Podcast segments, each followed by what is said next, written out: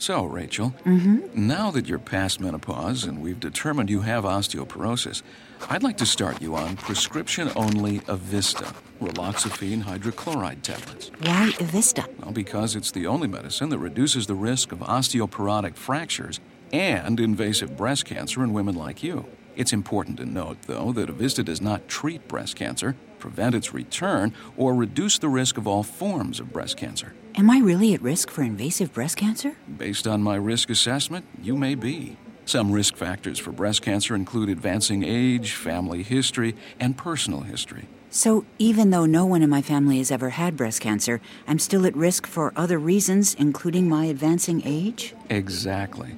And I think the benefits outweigh the potential risks for you. It's the one medicine that treats osteoporosis and reduces the risk of invasive breast cancer in postmenopausal women with osteoporosis. Individual results may vary, of course, but that's exciting news. Exciting? I'll have to take your word on that, doctor.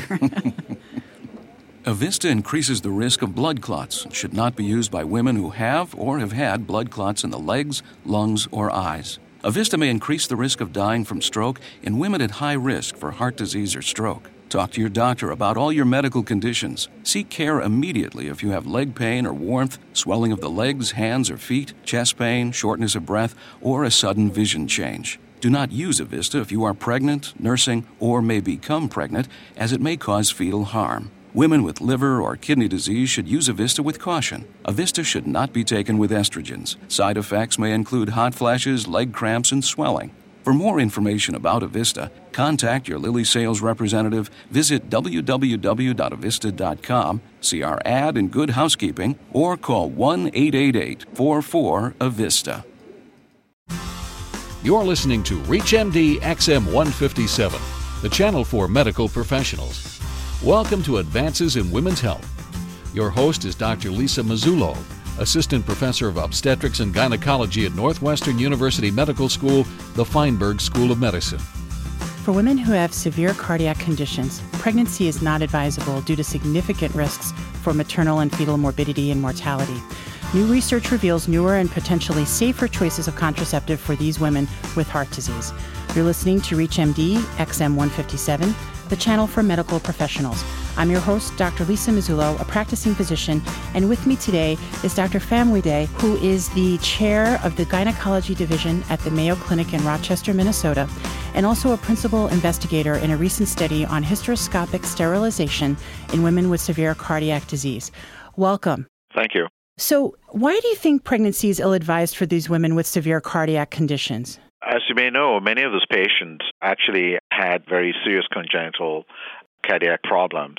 Many, you know, had cyanotic heart diseases or obstructive lesions in the heart, such that if pregnancy were to occur, the physiological demand of pregnancy on the heart is such that they could have either catastrophic heart failure or even go into arrhythmias, which can be fatal not only to the mother, but also, of course, to pregnancy as well. You know, it's remarkable. These women would never have even gotten to reproductive age 20 or 30 years ago. That's correct. I mean, it it's really is remarkable that because of advances in science, those women are now growing to reproductive age group.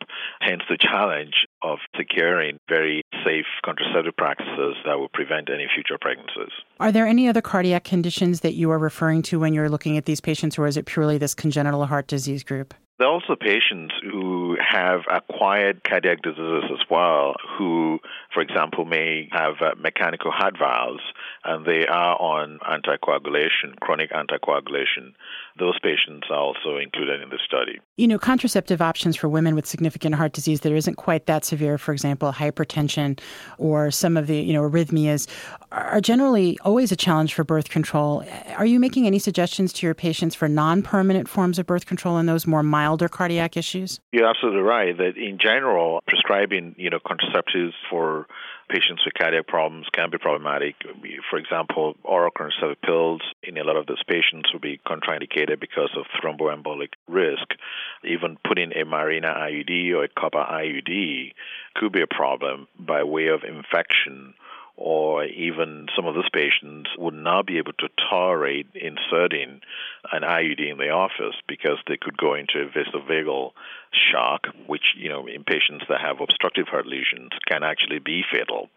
But even Depo-Provera injections can also be problematic because of, you know, irregular vaginal bleeding and the risk of anemia that that can pose, you know, on a patient who is already limited by way of cardiac function. So one would have to look at it from a case by case basis. If it's minor enough, yes, some of those patients might still be able to tolerate, for example, progesterone only pill, or they may, in fact, be able to have an IUD inserted as well. It sounds like we have to start using condoms more often. well, yes, barrier contraception is also an option, you know, especially for patients with minor, you know, cardiac diseases. The problem with that, you know, with patients with significant cardiac diseases that you absolutely do not want to be pregnant at all is that, as you know, barrier contraception has a pretty high failure rate and therefore would not be a very good choice for those groups of patients. So, if the patients we're talking about with either moderate to severe cardiac disease are considering more permanent birth control, what are some of the disadvantages of laparoscopic sterilization, which has been the gold standard for a very long time? Right. A lot of things that we do with laparoscopic surgery can actually negatively impact, you know, the circulation. For example, the endotracheal intubation, intermittent positive ventilation, positioning patient in a head down position for surgery, all of those can compromise circulation. And that's separate from the risk, of course, that, you know, can occur with such an invasive procedure, you know, risk of bowel damage or risk of major vascular injury, which could be very problematic in these groups of patients. And so in your study, you chose obviously not to do laparoscopic sterilization, but instead decided to do the hysteroscopic sterilization via the Essure device. What made you decide to do that? We actually, you know, the FDA uh, approved the Essure device in 2002, and we were interested very early on, and we started doing this in just normal general population. And because we, you know, we're in a large practice here at Mayo Clinic, we had contacts with our colleagues in, in cardiology who had struggled, you know, over the years getting a non-invasive contraception for these groups of patients. And we had a couple of patients that we did this on. And the good thing about it, of course, was both of those patients that we did initially were, were actually fully anticoagulated and we were able to place these devices without actually reversing the anticoagulation.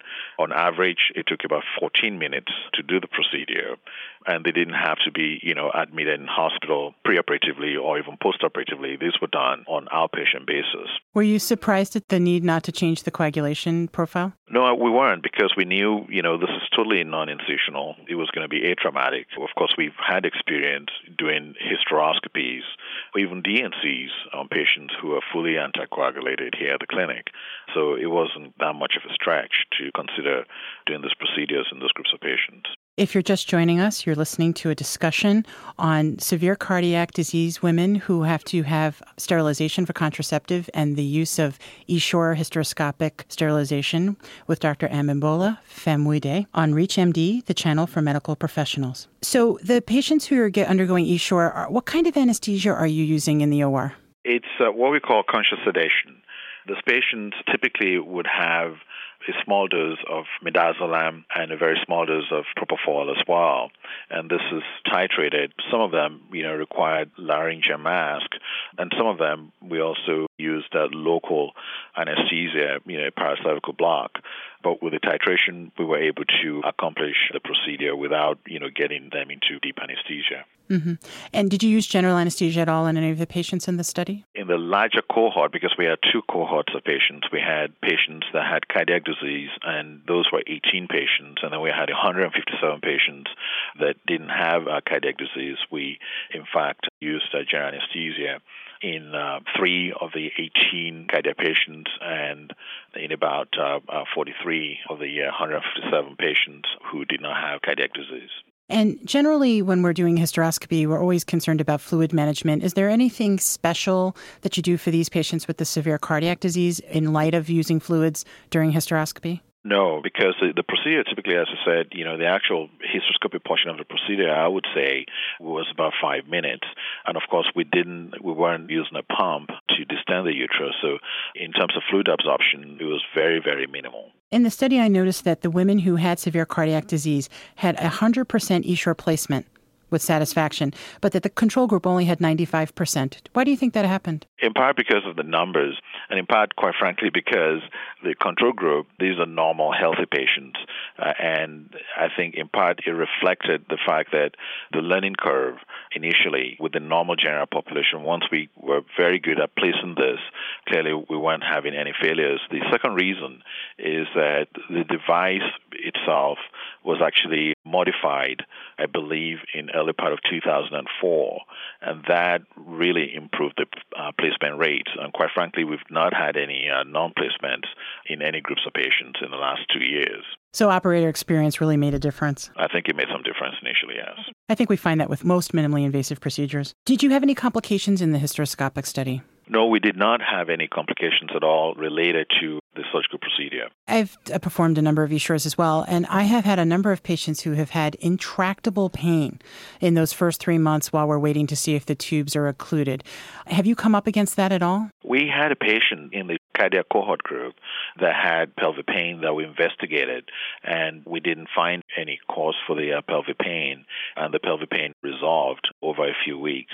Other than that, no, we've not had any such patients. Since your study went over a number of years prior to our discussion today, have you had anyone fail the Essure and get pregnant after its placement? No, we've not. As you know, in the study, we follow patients up now for about four years. We're not aware of any pregnancy or pregnancy failures. And in fact, we are lucky because almost all of our patients show up for the three months HSG, and we've not had any tubal patencies documented on HSGs either. That's excellent. Did you pre treat your patients at all prior to the Essure placement with either antibiotics or nonsteroidals? Yes, we did both. We pre-treated them with antibiotics, especially the cardiac patients as well. They received the standard prophylactic doses of antibiotics for appropriate for you know their cardiac conditions. We also routinely administered Toradol intravenously, uh, about 30 milligrams within 10 minutes of starting the procedure. We believe that can actually alleviate any tubal spasm that can occur while one's trying to place the Essure, and hence you know increase the uh, placement rates as well. Well, thank you to Dr. Abimbola Famuyide, who has been our guest, and we've been discussing his study on women with severe cardiac disease and the safety of Essure hysteroscopic sterilization for their contraception. Thank you very much. I'm Dr. Lisa Mazzullo. For a complete program guide and podcast, visit ReachMD.com. And for comments or questions, please call us at toll free at 888 MD XM 157. Thank you. Thank you for listening to Advances in Women's Health sponsored in part by Eli Lilly, with your host, Dr. Lisa Mazzullo. For more details on the interviews and conversations in this week's show, or to download the segment, please go to reachmd.com forward slash women's health.